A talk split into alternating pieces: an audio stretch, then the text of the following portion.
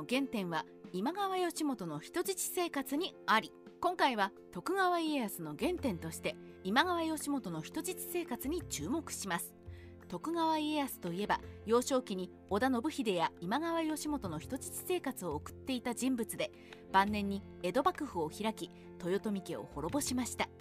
この動画では前半で今川義元と徳川家康の生い立ちについてそれぞれ取り上げます。後半では今川義元の人質になった頃の徳川家康と今川義元の軍師大元摂斎との出会いについて話を進めます。今川義元とはどんな人？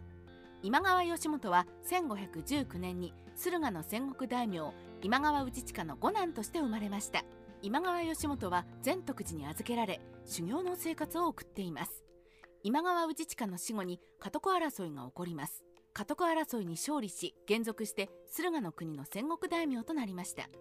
寺で修行していた時の軍学の師匠だった大元摂斎は今川義元の軍師となります。今川義元は朝廷との交渉役を担うとともに今川氏親の設計した頼親頼子制や文国法今川金目録を引き継ぎます。織田信秀との戦いでは鉄砲に注目し鉄砲による集団戦法を実践しました。織田信秀との戦いに勝利すると三河の国を手に入れるとともに松平元康後の徳川家康を人質にします。1560年京に登るために2万5,000の大軍を率いて尾張の国の戦国大名織田信長を攻めましたが織田信長の奇襲により討ち取られました。徳川家康はどんな人？徳川家康は1542年に松平広忠の嫡男として三河の国に生まれました。当初徳川家康は松平元信初陣の時に元康と改名しています。当時松平家は今川義元の支配下でした。幼少期の徳川家康は人質生活を送っています。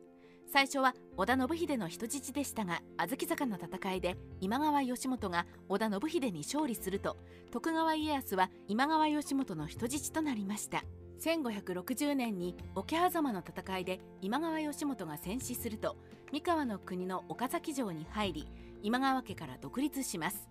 1562年に徳川家康は織田信長と同盟を結びこの頃から徳川家康と名前を変えます。1582年に本能寺の変で織田信長が自害した後1584年に小牧長久手の戦いで豊臣秀吉と直接対決をします。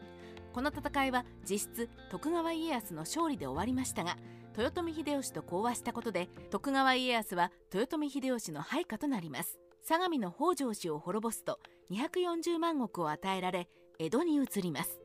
1600年の関ヶ原の戦いで石田三成が率いる西軍を破ると1603年に江戸幕府を開きます。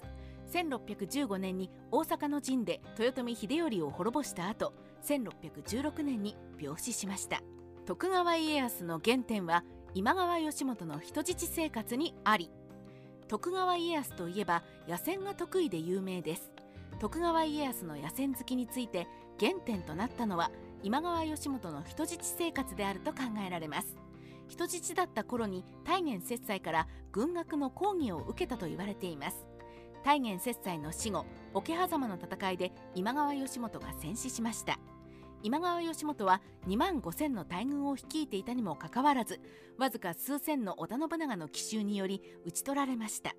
当時徳川家康は頼親頼子製の優れた点を学ぶとともに桶狭間の戦いで起こっていた弱点も学んでいたと考えられます。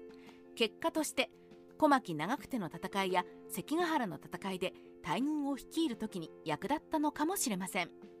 戦国時代ライターオフィス樋口の独り言。今回は徳川家康の原点として今川義元の人質生活に注目しました。この動画の後半では徳川家康の政治と戦い方の原点として今川義元の人質だった頃に注目しました大元摂斎から軍学の講義を受けたことや桶狭間の戦いでの今川軍の敗北が後の家康の戦い方に役立った可能性について触れました。最後に今川義元を手本にした人物として織田信長が挙げられます。徳川家康と共に今川義元から学んだことと今後の両国経営にどのように生かしたのでしょうか。今後の課題にしたいと思います。